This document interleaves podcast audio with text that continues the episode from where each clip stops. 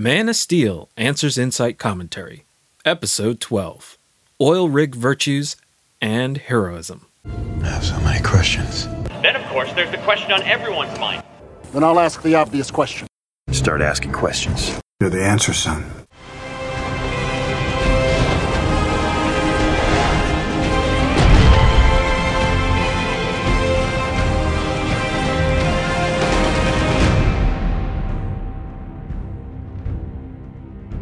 Welcome to Man of Steel Answers Insight Commentary. I'm your Man of Steel apologist, Dr. Awkward. I cover a mosaic of topics for fans who love discussing the Man of Steel and the DC Cinematic Universe. Together, we'll endeavor to answer the questions, criticisms, and controversies raised by Man of Steel and those excited by the anticipated DC Cinematic Universe. In this episode, we unpack the purpose of the oil rig rescue and what it says about Clark. We look at the virtues of the scene in the context of the film and the virtues exhibited by Clark. We go over the definition of hero, and we tackle that tired criticism that Superman's not a hero because he's invulnerable. Then we'll wrap with the mailbag. This podcast dives deep into Man of Steel to answer the critics and the confused. This show is not meant to convert anybody, but to celebrate a film that will lead us into the DC cinematic universe. Reasonable minds will differ, but this is a show for fans who love Man of Steel and who love to chew their food. Welcome to Man of Steel Answers Insight Commentary, and I hope you had a wonderful holiday and a happy new year. This is expected to be a fantastic year for genre film, and we can now say that Batman v Superman Dawn of Justice is coming out next year. So I've tried to think of different ways to explain the difficulties of tackling criticisms of creative choices and addressing subjective attitudes, but I think it's all sort of encapsulated in the disclaimer that I give at the beginning of every show.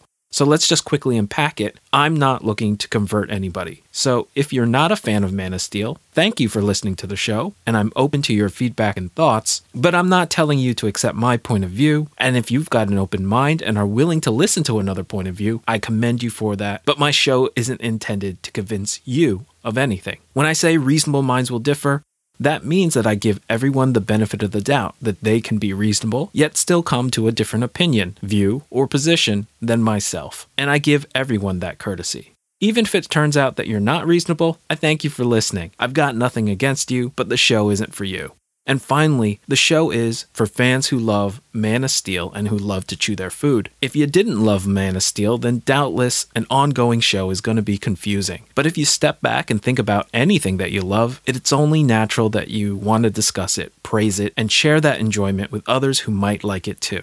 Of course, you can enjoy something, but only want to enjoy it superficially or viscerally. And if you're content with a thumbs up, I'm glad you enjoyed it. But the show is intended for those who get enjoyment out of really looking into something, turning it over, examining it, thinking about it, and so on. I completely get that that is not everyone, and it definitely isn't the typical blockbuster tentpole filmgoer. But somehow, this is a film that still spurs intense discussion two years after its release, and so it seems capable of sustaining that level of commentary. So now that I've unpacked that disclaimer, we're going to start to tackle more subjective topics in this episode. When we're talking about something as philosophical or deeply held or potentially subjective as virtue or ethics or inspiration, there's absolutely no way that I can accurately or fairly discuss virtue in a lifetime, say nothing of just one episode. Additionally, with a wide range of beliefs and tenets out there, doubtless somebody's toes are going to be stepped on. Well, with all my disclaimers in place, let's just call this a commentary episode rather than one that professes to provide any answers. And so, what we're called to comment on in this episode is whether Man of Steel provides any virtues that could inspire humanity to aspire to. So we're going to start with a narrower question, and it's actually posed by listener Daniel, who wonders what the purpose and the placement of the oil rig scene was. Basically, he's asking why we needed another action set piece after all the action on Krypton, why the film didn't just continue chronologically with young Clark's story rather than start us into his adulthood.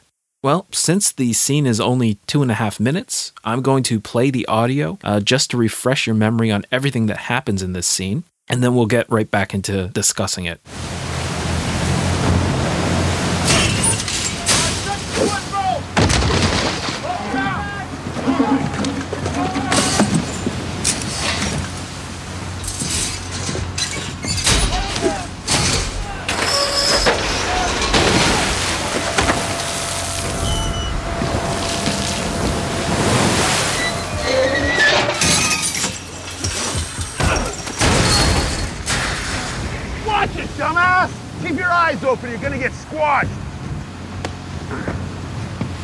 Where the hell they find you, Greenhorn? Let's get this trap in the air! Gentlemen, secure the deck. We just got a distress call from a rig due west of us. Secure the deck! All civilian folks, stand clear. The subsea valves failed and the rig is about to explode. Roger, Coast Guard. What about the men left inside? Over. Forget them. They're dead. Greenhorn, fetch me my binoculars. Greenhorn!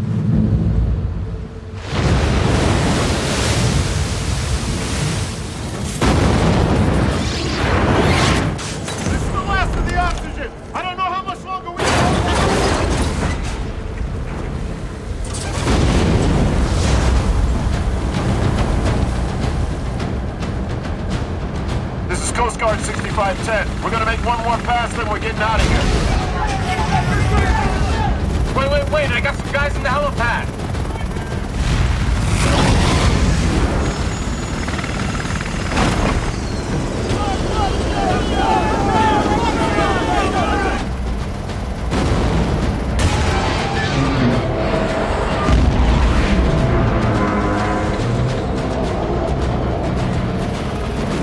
Get that last guy loaded. We have got to go. Hey, let's go! What are you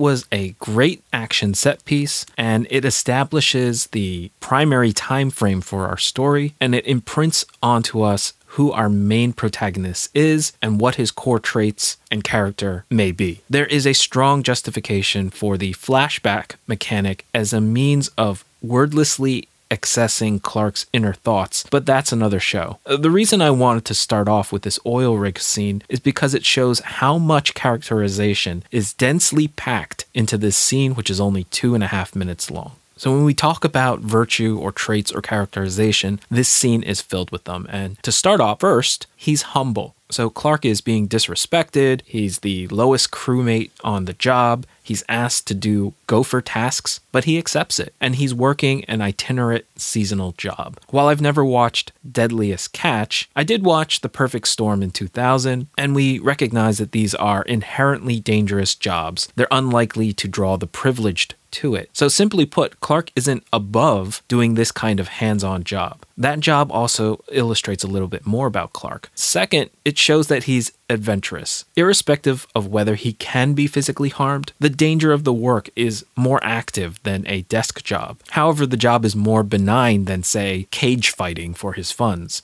So, in just the first few seconds of film, if we assume that this is more than, say, a temporary job, we could start to believe that as a literal fisherman, there may be moral or religious or character parallels that could be drawn between the character and this iconic profession which many of Jesus' disciples and miracles revolved around. Now, if he is a fisherman, he can cope with a more austere lifestyle. To a degree, we can imply that he isn't wealthy, since the danger of the job doesn't attract those who are well off. But in addition, while one is at sea, they don't have the wealth of choices for activities or distraction. This isn't the hustle and bustle of a city or the constant flurry of social media or the internet. If this is a typical long voyage, then he must be sufficiently socialized to endure the trip confined in quarters without succumbing to cabin fever. So that implies a degree of patience and grace and tolerance for others, if only to survive that situation.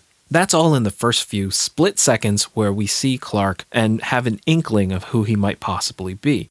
But even if we don't believe that Clark is a fisherman, the scene continues to characterize him for us. So, third, he's a beginner. The fisherman who quote unquote saves Clark also chides him for his inexperience. Clark is never named in the scene and is called Greenhorn three times in under a minute. The screenplay is practically screaming at the audience to acknowledge that this is a rookie when the first name on Earth that we know him by is Greenhorn. This isn't a veteran. He isn't seasoned. He isn't experienced. He is new at this. Now, fourth, we see that he is not omniscient. If you came into Man of Steel expecting Superman to be all knowing, the filmmakers disabuse you of this with his first on screen interaction with another person. Unless you have the unlikely position that Clark was intentionally jeopardizing Byrne, it seems much more likely that Clark was genuinely surprised and that Byrne actually pushed him out of the way. The view that Clark isn't 100% aware and all knowing is supported a number of times throughout the film, including Lois sneaking onto the scout ship and Zod being able to surprise him in combat.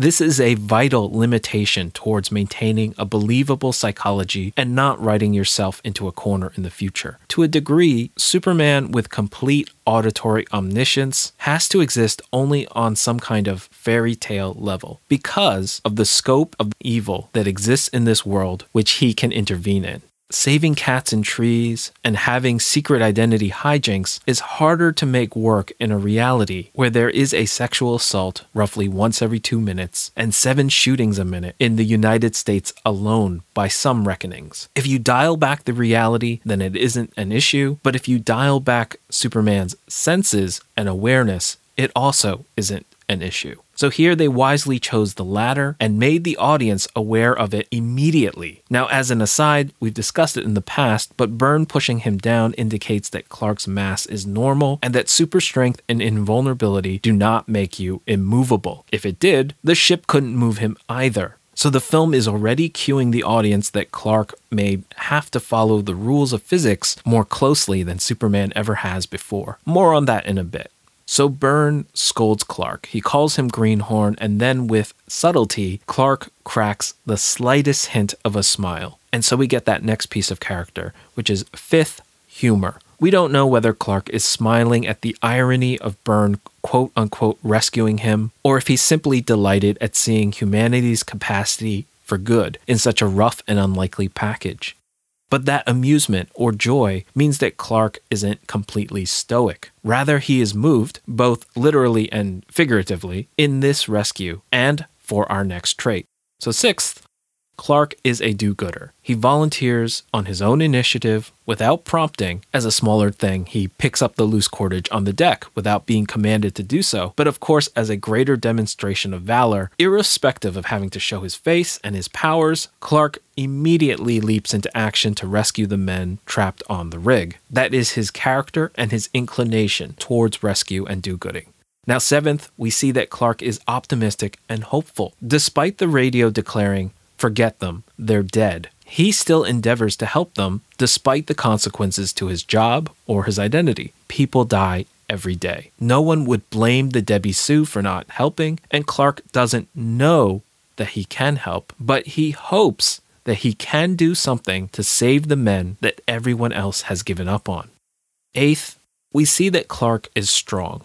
He's able to swim to the rig, climb it without issue. He is invulnerable to fire. He can tear a door off its hinges, and then he can hold up a section of the oil rig. He can even survive the collapse and the explosion of the rig. However, despite being strong, we see that ninth, he's not all powerful. He has limits and he needs help. Despite his powers, Clark could not have accomplished the rescue all on his own if the helicopter wasn't there. Additionally, as we've covered in episode 4, his strength doesn't prevent the metal under his feet from giving way. This reinforces the points that we've highlighted above that this isn't a Superman with omniscience, and that while his powers defy physics, the physics of the world around him aren't suspended.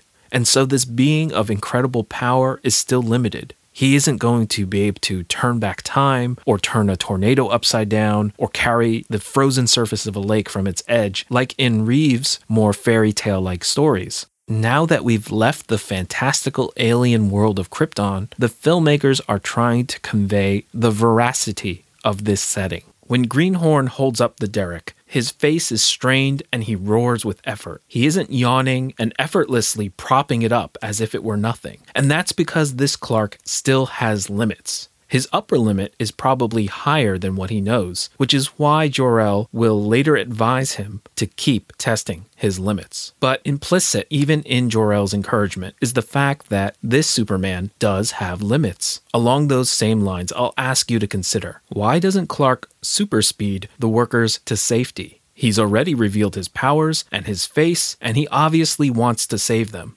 So, doesn't it seem likely that the filmmakers are showing us that this Superman can't cure all ills with super speed, if indeed he even has it at this time? And if Clark didn't use super speed under these circumstances, keep that in mind when we go back 16 years earlier to discuss Jonathan Kent's death. Rather, Clark needs their cooperation to get everyone topside.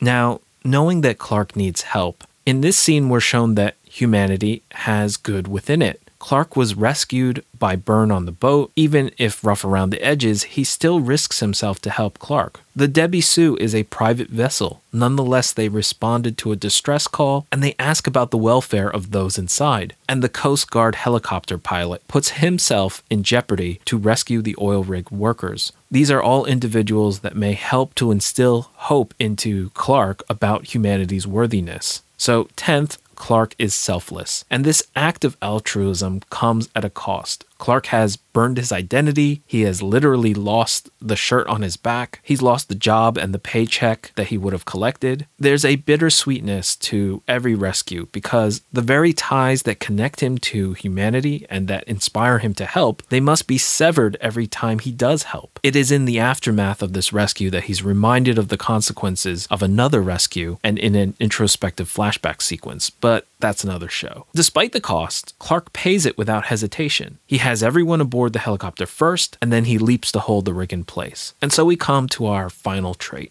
11th, Clark is a man of action and not words. The entire scene occurs without Clark speaking once. The filmmakers are showing us that Clark is a doer and not a talker prone to quips or monologues. Clark does everything in that scene thanklessly and with humility, as we've discussed above. He doesn't have any particular connection to these individuals. He isn't saving Jimmy from a chemical plant fire or Lois from an Eiffel Tower terrorist. He's simply helping because he can, not to preserve a relationship, receive accolades or hurrahs, or even thanks. These characterizations and themes continue to be echoed and revisited throughout the rest of the film, and through flashback, we're able to see Clark's progression and we better understand the oil rig scene after the flashbacks. Despite being a set piece, it's still less intense than Krypton, and so it provides a bit of a break while still giving us action that builds towards bigger and bigger set pieces later in the film. So this scene does a ton of work and I think this scene is meant to be in the back of your mind when we go through the flashbacks. When Jonathan challenges Clark to think about what is at stake when he exhibits his powers, we're meant to remember that Clark ultimately does choose to use them. We'll definitely cover all of this more thoroughly, but that is another show. And so, just in these two and a half minutes, we see a lot of potential virtue in Clark, which, to quickly review, are humility, and adventurousness, a novice who doesn't let his inexperience stop him from trying, and a limited, non omniscient being who leaps into action for things that are within his perception. It's a hero that's realistically affected by physics, who has a slight sense of humor, and is a do gooder who's optimistic and hopeful. He's strong, even if he's not all powerful. He works with others, he's selfless, and he lets his actions do the talking. So, from the moment we meet Clark, he exhibits courage and a number of noble qualities, and he accomplishes a great feat, which is the very definition of heroism. Well, speaking about heroism, that brings us to the second topic of this episode. Of course, few detractors take issue with the oil rig, and instead they argue that Clark's lack of rescue with Jonathan, or that the stopping of Zod, or the scope of collateral damage irreparably damage Clark's heroism. Well, we've got apologetics for those scenes and those actions, but those are all their own episodes. For now, let's proceed under the assumption that those are failings or sins. And the question is whether Superman is or can be heroic even if he has failings. And I think it's obvious that Superman is heroic in Man of Steel. Heroism basically has three definitions you have classical heroism, literary heroism, and modern heroism. In classical heroism, it comes down to extraordinary feats. You can be morally abhorrent, but so long as you bring more victory to your tribe, or score more touchdowns for your team, or secure more clients for your firm, you're a hero. It doesn't matter if you're a bully or a braggart or a boozer, so long as your accomplishments or your feats are great. As Superman can do more than any mortal human can, he fits the classical definition of hero. Now, when we talk about uh, literary heroism, it's about story focus. There you can be weak or strong, incredible or a failure, but so long as you are the focus of the story, you're its hero. Now, Clark is undoubtedly the central character of Man of Steel, and so he is the literal, literary, titular hero. Modern heroism is basically about character and virtue. And whereas classical heroism's roots come from ancient mythology and, and, folklore, modern heroism sprung up as a way of describing the romantic and chivalrous hero's character and virtues. Unlike classical heroism, where success matters in that you are accomplishing a feat, under modern heroism, you can actually fail at your given task and still be deemed a hero. For example, individuals who fall in battle, who die attempting a rescue, or who fight for social change even if they never see it in their lifetime. They can all be deemed heroes because they exhibit the virtues that include but are not limited to self sacrifice, perseverance, honesty, courage, loyalty, etc. So, as we've discussed above and will discuss later, Clark exhibits all of these virtues which make him a modern hero, and so he fits the very definition and meaning of hero. Now, as a collateral topic, when talking about the Superman mythos in general, and not Man of Steel specifically, Superman critics may try to argue that Superman isn't a hero or heroic because his feats are effortless and his invincibility means he's never in jeopardy. They may hold up a fireman or Batman of examples of quote unquote real heroes who put their lives on the line and who have to work hard to save people. Well, first, you can argue that their supposition is counterfactual. There are certainly examples of Superman being in jeopardy and requiring great effort to save people. But second, you have to remember that using our three definitions of heroism, you might see that there is a problem with what they're doing. Essentially, the critics are equivocating and confusing classical and modern heroism and their requirements and then misapplying them to literary heroism. They're just mashing up all three improperly. So let me give you an example. The critic confuses classical feats of heroism with modern character heroism, causing them to conflate the two and espouse illogical statements like, well, since Superman stopping that avalanche took no effort, it isn't heroic, and therefore Superman is a terrible hero of the story. But remember that classical heroism isn't concerned with the effort so long as the feat itself was incredible. That's why gods and demigods are classical heroes, and so the effort taken is irrelevant. Now, likewise, modern heroism isn't concerned with feats, so actually stopping the avalanche has nothing to do with the effort or virtue needed to do so. And then neither necessarily impact how compelling Superman would be as the focus of the story in literary heroism. So, likely what the critics are attempting to grope in the dark at and say comes from the belief that Superman's physical advantages translate into character disadvantages. And this relies on the just world fallacy, where, to put it kind of tritely, ugly people must have good personalities and beautiful people must be mean spirits. In essence, that an invulnerable person has no cause to be brave or to show courage, and that a superhuman needs to sacrifice nothing and so on. Now, obviously, this is a narrow and fallacious view of the character. Superman routinely demonstrates his virtues and his character, which are exemplary when compared to deconstructed versions of himself like Hyperion or the Plutonian, etc., which cynically and perhaps accurately exhibit what a super being without Superman's character would be like. The tests are simply different and on a different scale. Now, aside from intentionally malicious criticism, the main reason I believe that this criticism persists is simply because the most popular form of modern heroism is the self sacrificing risk amongst dangerous professions like firemen, police, soldiers, and so on. But what's happening is that the critics lack the imagination to come up with risks of greater scope than those faced by firemen, police, soldiers, and so on. And so they equivocate those dangers with all dangers, and thus Superman can never be tested in their minds. Now, interestingly enough, many other cultures perceive heroism differently. And in those cases, the fireman isn't necessarily exalted above, say, the schoolteacher or the housewife, or even the pacifist who has to sacrifice to test their character in other manners. Superman tends to exhibit those virtues more routinely, like mentoring, paternalism, diplomacy, and so on. But because those virtues don't involve a man laying down his life to die, it can be dismissed by narrow minded critics. Now, despite the cultural bias towards glorification and fatalism of self sacrifice unto death, many times living is harder than dying, and Superman over the years has managed to capture that in many of his more heroic stories. But back to Man of Steel you'll notice that none of the definitions of heroism call for perfection. And indeed, the vast majority of our heroes, real and imagined, are flawed, and even intentionally so in the case of fictional heroes. In fact, the flaws are often vaunted as a strength with respect to many uh, fictional heroes. So it seems absurd to claim that even if we presume that Clark has failed or sinned, that he ceases to be a hero. What the critic really means to say is that Superman isn't a paragon of heroism or virtue, and that means a perfect example or model of excellence with an emphasis on perfect. Now, to be fair to them, Jor-El charges Clark with the task.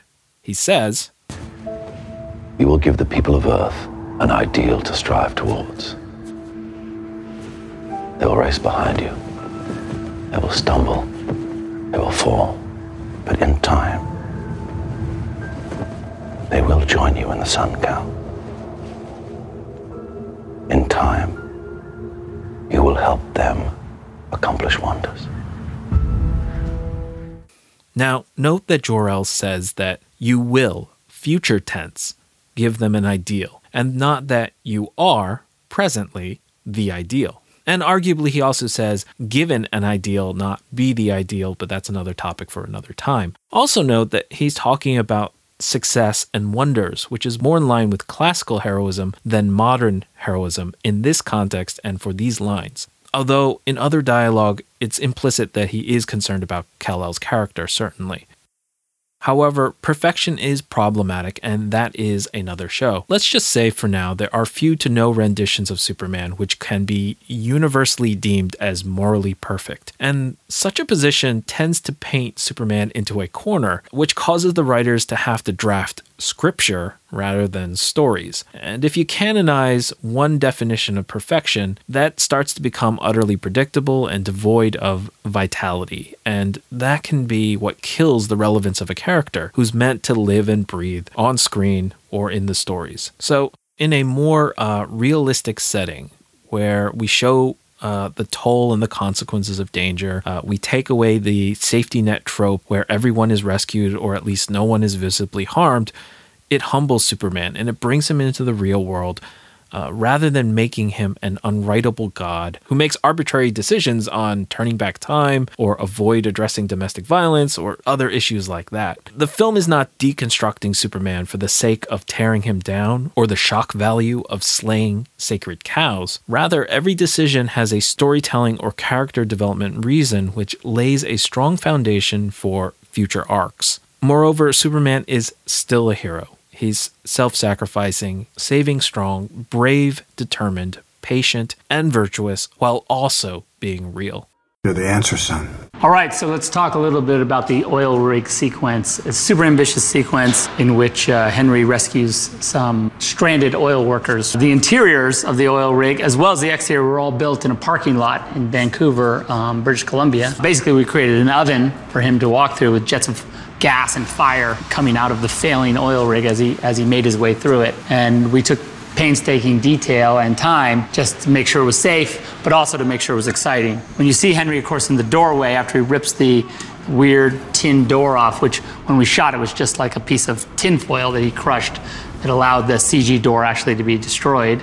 And then him standing there on fire was actually uh, CG fire in that case, but the rest of the fire was real. It was done in and around a elevated platform we used to land this um, uh, big Coast Guard helicopter, which was a real helicopter. Strangely, we decided that that should not be CG, but that the rest of the world should be. It's funny when you're designing a sequence and and uh, making something like this, you are amazed at what we decide to make CGI and what we decide to leave real.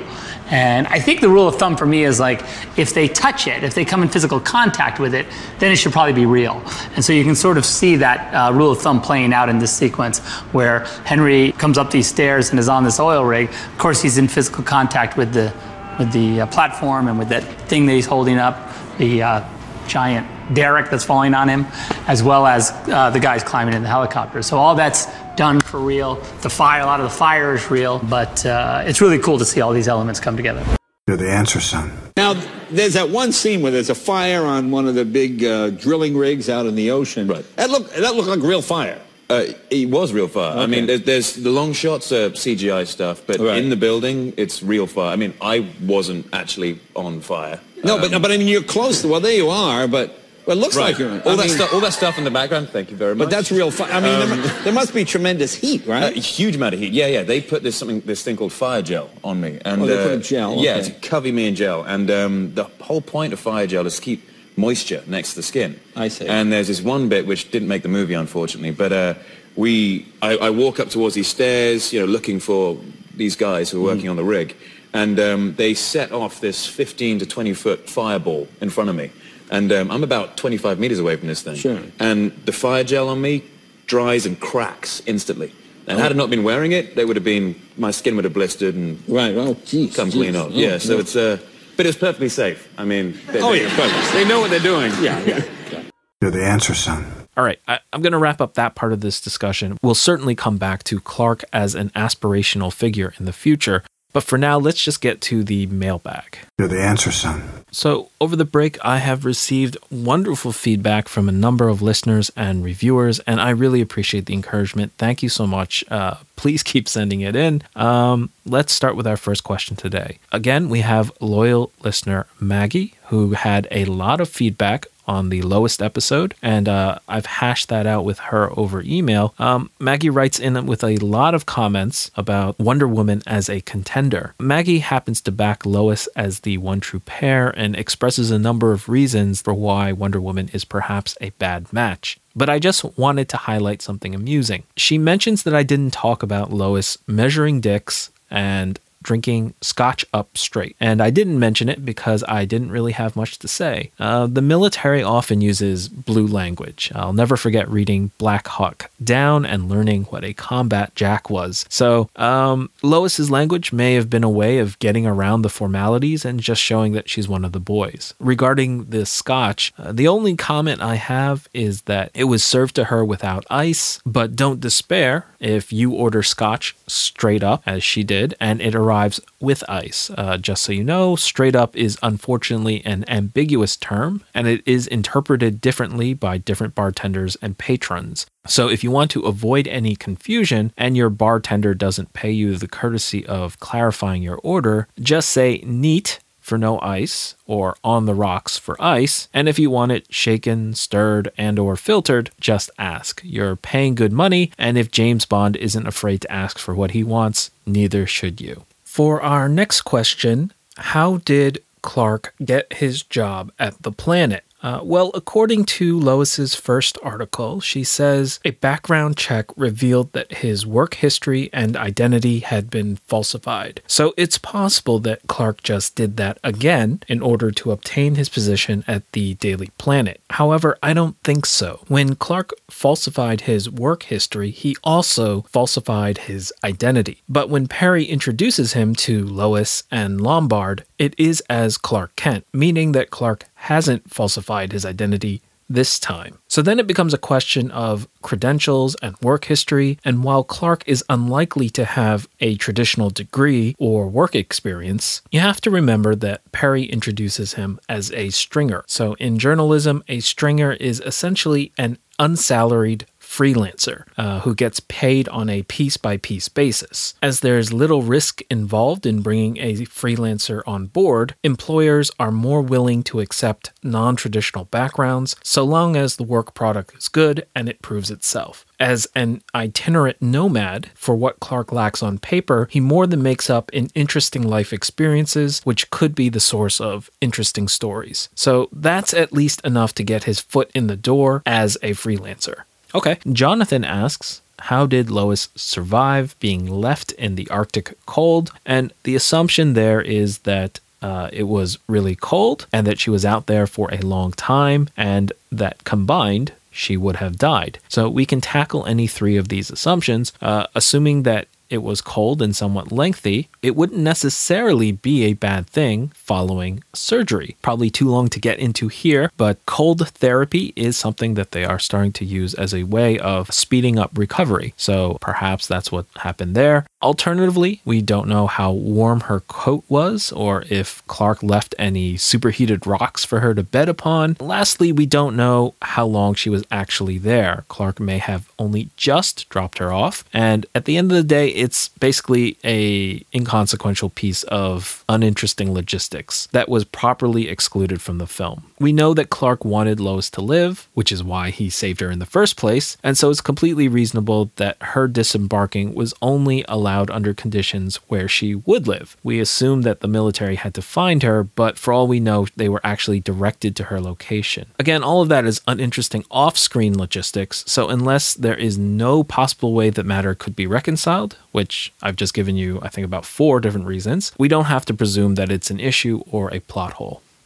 I have time for about one more question. Uh, as long as we're talking ice, Jonathan asks, How was Clark able to find the scout ship? And um, the easiest answer is to take the one in the film at face value and simply say coincidence, luck, or chance. He was in the right place at the right time to overhear the soldiers speaking about Ellesmere Island, and it was fortunate that it planned out. And if you want, you can infuse destiny into that aspect of it. However, I think there's also room for more uh, rigorous apologetics here. Uh, if you picked up the Man of Steel art book, there's a line in there indicating that the ship may have called out to Clark or that Clark was unconsciously drawn to the ship. And there's a couple different ways you can reconcile that if you take into account that it's implicit that Kryptonian technology has a degree of mental interface. Note that even before Zod entered our solar system, Jor-El was speaking English to Clark. So it's possible that the ship was broadcasting something which could subliminally draw Clark to it. However, why would a Kryptonian scout ship need such a subtle feature? So I think a better explanation comes from one of the more esoteric things that sets Clark apart from others, as we discussed in episode um,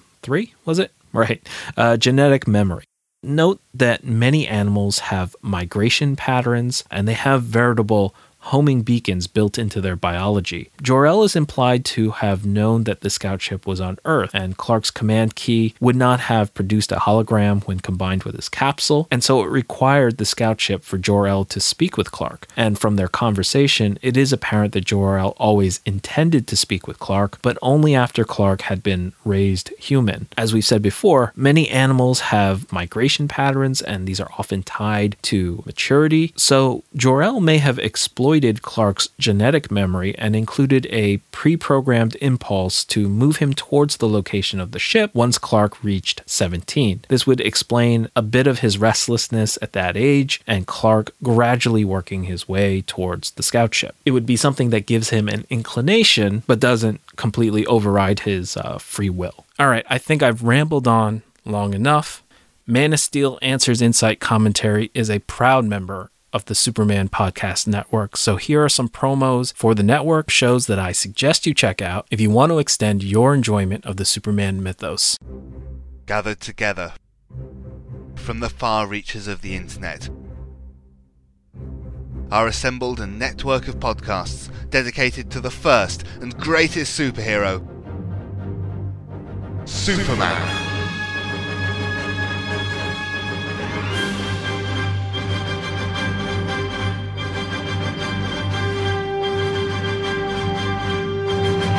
The Superman Podcast Network is dedicated to covering all aspects of the Superman legend, featuring Superman and Batman, Golden Age Superman, the Superman Fan Podcast. The DC Comics Presents show. From Crisis to Crisis, a Superman podcast. It's Superman, the Schuster Herald Podcast. The Kara Zor-El Podcast. Superman Forever Radio. Superman Lives. Up, Up, and Away. Cadmus to Crisis, a Superboy podcast. The Amateur Steel, a John Henry Irons podcast. The world's best podcast. And Radio Kal from SupermanHomepage.com. Join hosts Michael Bradley, John Wilson, Billy Hogan, Charlie Niemeyer, Russell Brad, Jeffrey Taylor, Michael Bailey, Scott Gardner, Sam Rizzo, Danny Saab, Bob Fisher, Prismo, Mario Benessi, Drew Wintermeyer, David Byer, Matthew Epps. I'm Isaac. I'm Adam. Dave Eunice and co-host Scotty V at SupermanPodcastNetwork.com. Thanks so much for listening. I just love discussing this stuff, and if you've been sticking with me, hopefully you do too. I'm genuinely grateful for each and every listener, and I'll hope you'll join us at manofsteelanswers.com. That way, if you've got a question you want answered, or insight you want to share, or commentary to make, you can post in the comments for all your like minded apologists to see, or you can email me at mosaic at manofsteelanswers.com. If you like what you've heard, please review the show on iTunes and subscribe. This is Dr. Awkward, your DC Cinematic Universe apologist, signing off. See you next time.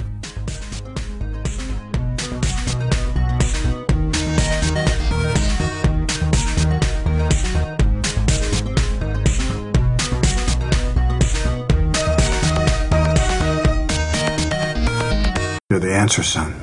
If you're still around, for Christmas, I was gifted the album for It's a Bird, It's a Plane, It's Superman uh, from the 1966 Broadway musical. It was a lighthearted satire that wasn't terribly successful or well received. However, there is one particular song on it that I enjoyed, and it needs a little setup. The song is performed by Linda Lavin, who is playing Sydney, an assistant at the Daily Planet who recognizes Clark Kent as a catch. As appreciation for this gift, I'm tacking this on at the end of the podcast, so please enjoy.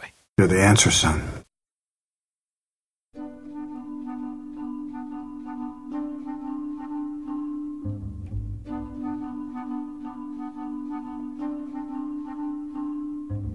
Haircut, simply terrible necktie, the worst bearing, just unbearable. What to tackle first? Still, you've got possibilities, though you're horribly square.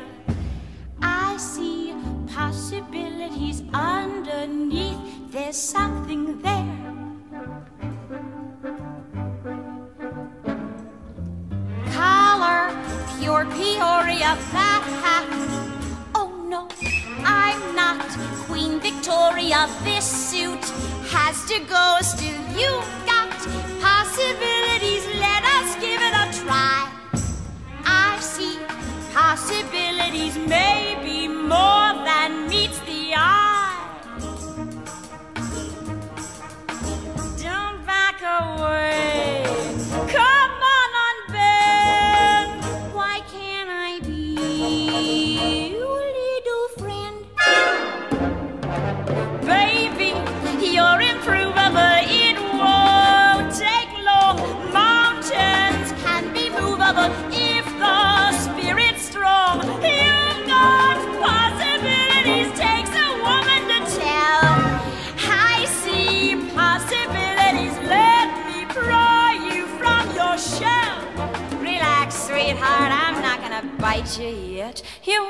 shy